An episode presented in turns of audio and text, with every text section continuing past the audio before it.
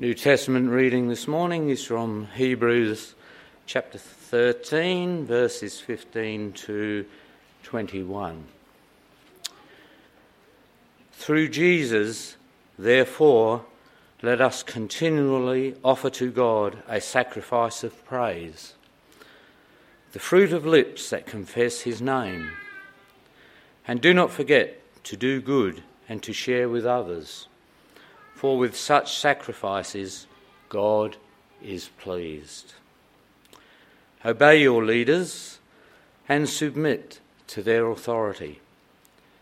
They keep watch over you as men who must give an account. Obey them so that their work will be a joy, not a burden, for that would be of no advantage to you.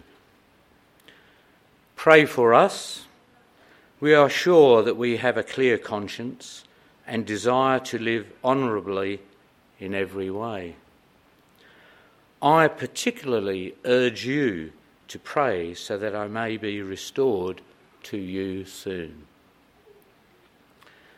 May the God of peace, who through the blood of the eternal covenant brought back from the dead our Lord Jesus, that great shepherd of the sheep, equip you with everything good for doing his will, and may he work in us what is pleasing to him through Jesus Christ, to whom be glory for ever and ever.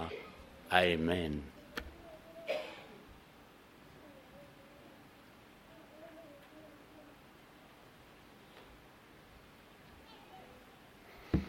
Good morning.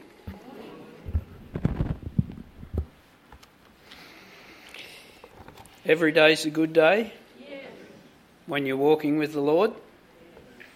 When you're walking with the Lord, every day's a good day.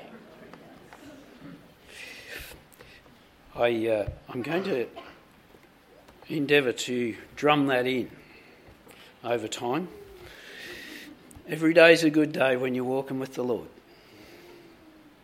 Has to be, doesn't it? Let's just uh, let's just pray. Father, we thank you so much that that is the truth. Every day is a good day when we're walking with you. Father, we thank you that whatever we face in life, the struggles, the difficulties that we face, we can face them with joy, face every circumstance that we do face with thanksgiving. So, Lord, we come to your word now, just ever so grateful that again, your Holy Spirit is here, you are with us, you are within us, and we just make ourselves available, I guess, to the prompting of your Spirit right now to have your way in our hearts. And so we give you thanks as we pray in Jesus' name. Amen. So we come to the close of the book of Hebrews. This is the final message for us in the book of Hebrews.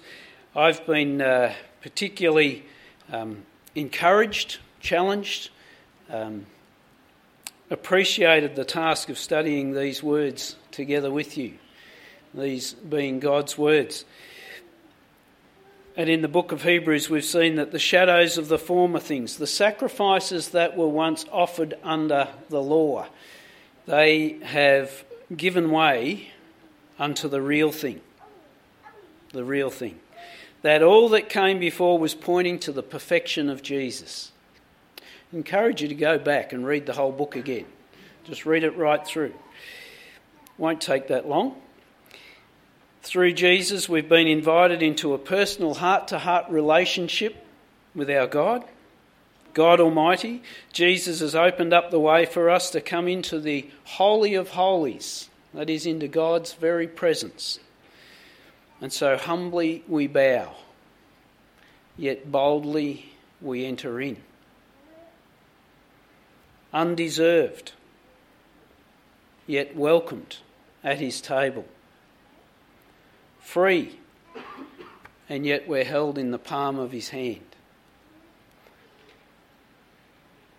In the previous verses to those that Keith has just read to us, one last time the speaker or the writer sorry has been speaking of Jesus sacrifice and he's calling the people to leave their temple based worship their worship under Judaism. He desires that they understand again that God can be worshipped anywhere not just in the temple their revered temple in Jerusalem. And that worship of God is not through a system. Worship of God is from your heart. Instead of endless dead animals, the sacrifice that God is looking for is in glad and uninhibited praise and worship. It's in thanksgiving and it's in service. So we come to verses 15 to 16. Through Jesus, therefore, let us continually offer up a sacrifice of praise to God, that is, the fruit of lips that acknowledge his name. Do not neglect to do good and to share what you have, for such sacrifices are pleasing to God. So, glad and uninhibited praise and worship and doing good deeds, sharing what you have are the sacrifices that please God. And what a wonderful description there is in the fruit of your lips. Have you ever thought about that? What comes out of your mouth is meant to be the fruit, the fruit of your lips. Our words should be fruitful, productive, positive, a blessing that brings praise to God, and a blessing that point people to Jesus.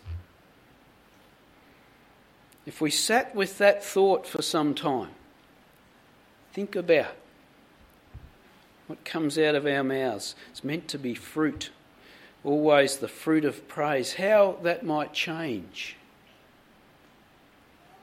what we say. It was Paul who wrote, Rejoice always. Pray continually. Give thanks in all circumstances, for this is God's will for you in Christ Jesus. God's will is that we rejoice always, pray continually, give thanks in all circumstances. It's God's desire that we offer a continual praise unto Him. May the fruit of our lips be a sacrifice of praise. What's been coming out of your lips in these days?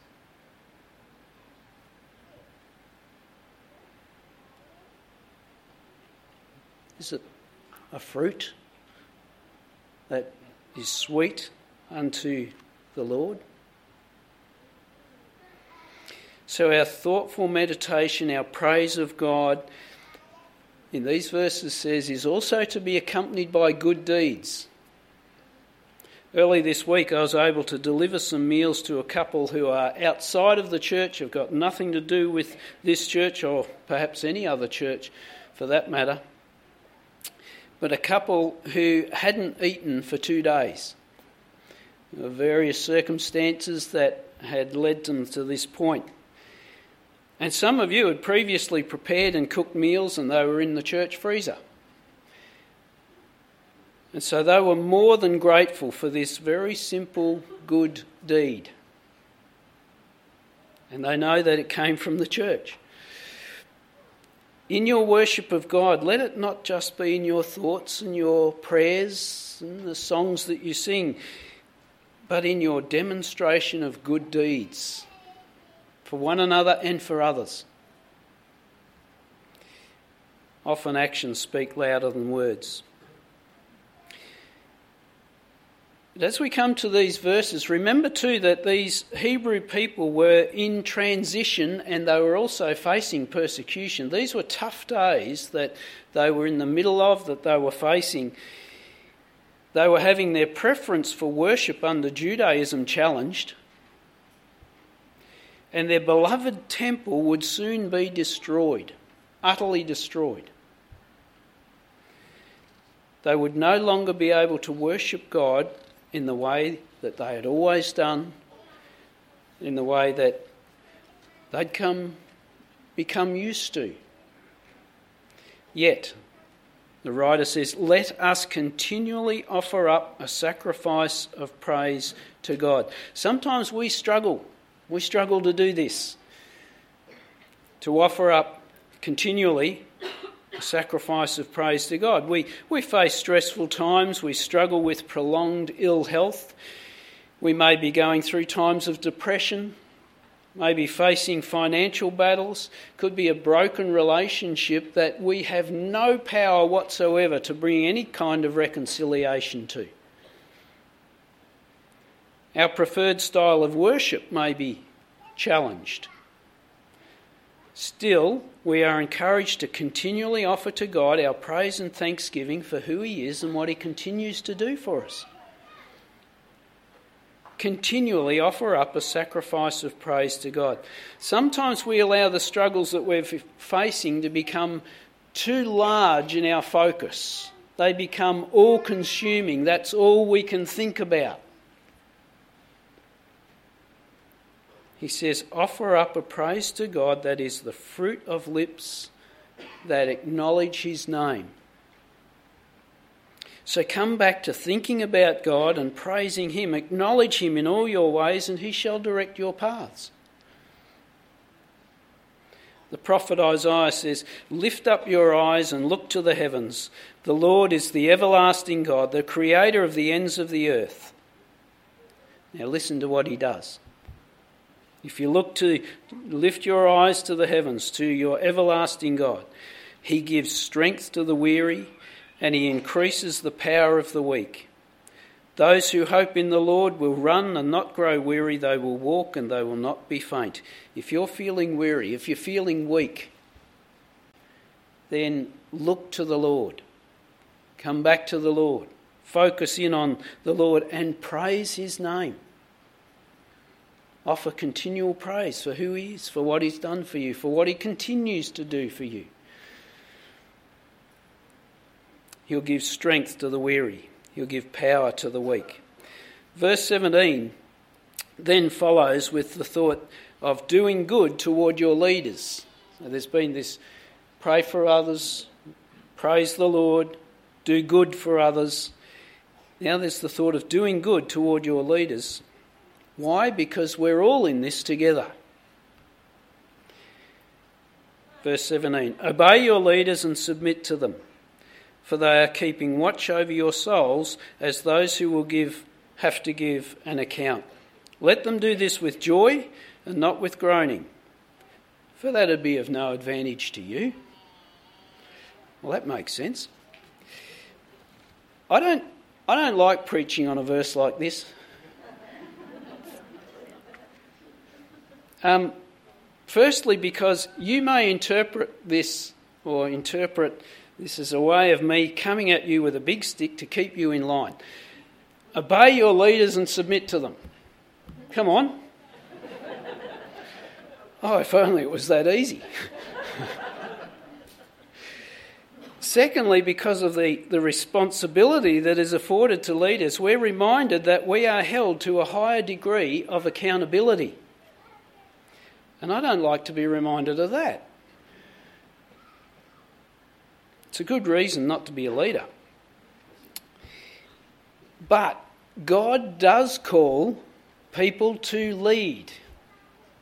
He calls people to lead, to teach, to instruct, to warn the flock. He calls people into these positions. Unfortunately, though, we live in a world today that has little to no respect toward authority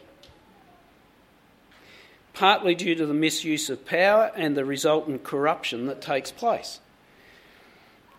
We've learnt to doubt the integrity of those in, in leadership. In fact, we've learnt to mistrust them. Yet, God is saying that the church is meant to be different than the world. God, in His Word, repeatedly regards His people as sheep in need of a shepherd.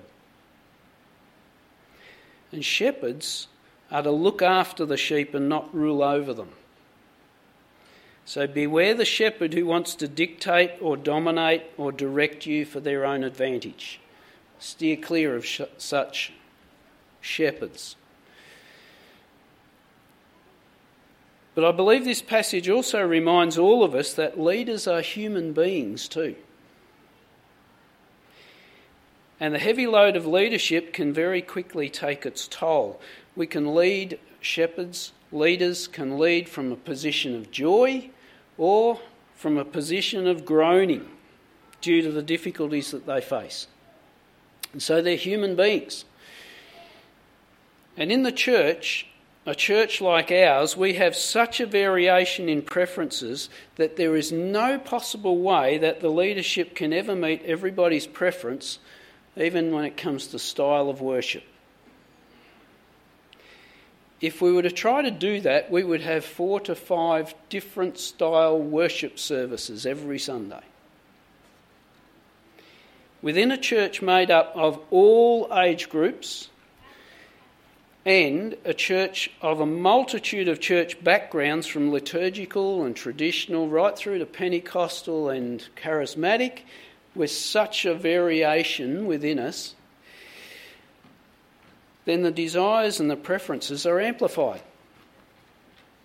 And again, this passage reminds us that worship's not about our preferences. It's not about preferences of style, but rather the position of one's heart. Trying to meet preferences is more than problematic and it can be more than draining for those in leadership, and no wonder they groan. But as one pastor put it, leading a church can be like trying to take a cat for a walk.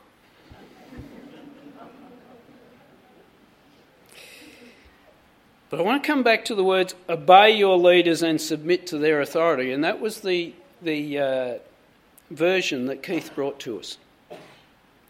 I went back to the Greek, and the word obey means to place your confidence in. Now, that's a different connotation to obey. Place your confidence in or trust them. And the word submit means to yield. Further, the word authority isn't in the Greek at all. And so, a better rendition perhaps would be this Put your confidence in your leaders and yield to them, for they are keeping watch over your souls. Again, the church is meant to be different to what occurs in the world. As your spiritual leaders put their confidence in the Lord and yield to Him, you do likewise. You put your confidence in the Lord and you yield to Him, as you also put your confidence in your leaders and yield to them as they yield to the Lord. And so it's all under the Lord. And we saw this when we went through the process of building a relocation. It was a wonderful transition. In short, this verse is saying that for those who are under spiritual leadership, then we should cooperate as much as possible. And so, could I encourage you to, to do just as the writer then suggests? Pray for us. Pray for us, for we are sure that we have a clear conscience desiring to act honourably in all things. And this is the position that godly leadership comes from. Oftentimes, your eldership face complex decisions quite complex decisions. I want to ensure you that we are always endeavouring to do all things honourably. We don't make decisions lightheartedly or without careful thought and prayer. We seek the Lord and His direction. We seek to align our decisions with Scripture. We seek to respect government legislation, insurance requirements, but always putting our confidence in God and yielding to Him. But the load of the pastor, the load of the preacher, the load of the elder, the load of any leader for that matter, whatever position a leader may be in in the church, it's not an easy one. And for most of the leaders in this church, they've not taken on these positions because they want to. I don't believe the leaders in this church want power or authority. They're actually reluctant leaders. They lead because God has called them into these positions of leadership. They not only deserve, but they need your prayers, encouragement, and support. And so I think we often forget that ministers, pastors, elders, leaders are normal, emotive human beings too, and often lead reluctantly. But I must say that I'm very grateful for all of you who do pray for us. Thank you. Thank you for your prayers, for your support.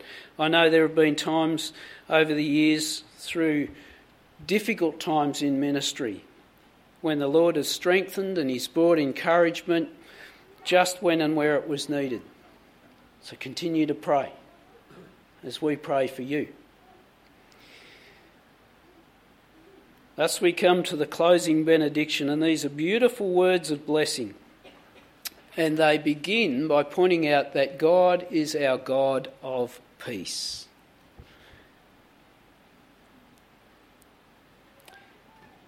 Now, may the God of peace, who brought again from the dead our Lord Jesus, the great shepherd of the sheep, by the blood of the eternal covenant, equip you with everything good that you may do his will working in us that which is pleasing in his sight through Jesus Christ, to whom be glory for ever and ever. Amen. In short, may God equip you with everything good so that you may do his will, such that he is glorified forever. Amen. Our God of peace, we were reminded whether it was last week or the week before, our God of peace calls us to be a people of peace, to live in peace with everybody, says the writer of Hebrews. Our God of peace brought Jesus back from the dead, and he is our great shepherd. Jesus is our great shepherd, and he doesn't rule over us but He looks after us. He's our helper, as we were thinking last week. He's our helper by the Holy Spirit. And by His blood, we're under a new covenant that's opened up the way for us into that personal heart to heart relationship with Almighty God. Appreciated the thoughts that Gordon brought to us this morning. That we commune and as He communes with us. We're invited and welcomed into the Lord's presence. So humbly we bow, yet boldly we come. So undeserved, yet welcomed at His table. Free, and yet held within the palm of His glorious hand. And He is equipping us and transforming us so that we might praise Him continually and serve him with gladness, such that he is glorified. Once again, the Lord has been tying all of this together, and this is the last paragraph that I'd written. Remember John 15 and the reference to the vine and the branches. Jesus is the vine, and we are the branches. And by the way, you are not an individual branch, but we together are a branch. We are the branches. But you think about the fruit bearing process. Without the vine, the branch can do nothing. You and I can do nothing unless we are attached to the vine. We get our life from Christ. But the vine cannot bear fruit without the branch. God depends upon us to be fruitful, to bring Him glory, individually but also corporately. May He equip us that we may accomplish together that which is pleasing, both within our practical ministry and within our character as He transforms us. Can we pray for one another? Can we work together? Can we all seek to do all things with integrity, honour, and respect? Together, can we be a branch? Can we be fruitful? Let's pray. Father, we are just so grateful for your word and the way that you speak to us through your word. We thank you that we are a part of a body, that we are branches together, united in Christ. Father, help us not to look at our, our Christianity, our relationship with you, as just an individual experience, but that we are in this together. As the writer of Hebrews is constantly trying to say, forsake not the gathering of the brethren. Come together, work together, forgive one another, pray for one another, bless one another. And so, Lord, we, we do pray that you would help us to do just that, that you would be glorified in and through us, your name would be lifted up. Help us, Father, in whatever circumstances we find ourselves in, to praise your name. Help us not to allow those circumstances to become too big in our focus, but to remember that you are greater than all of these things. And so we thank you as we commit ourselves, our church, to you. Be glorified in and through us, we pray, in Jesus' name. Amen.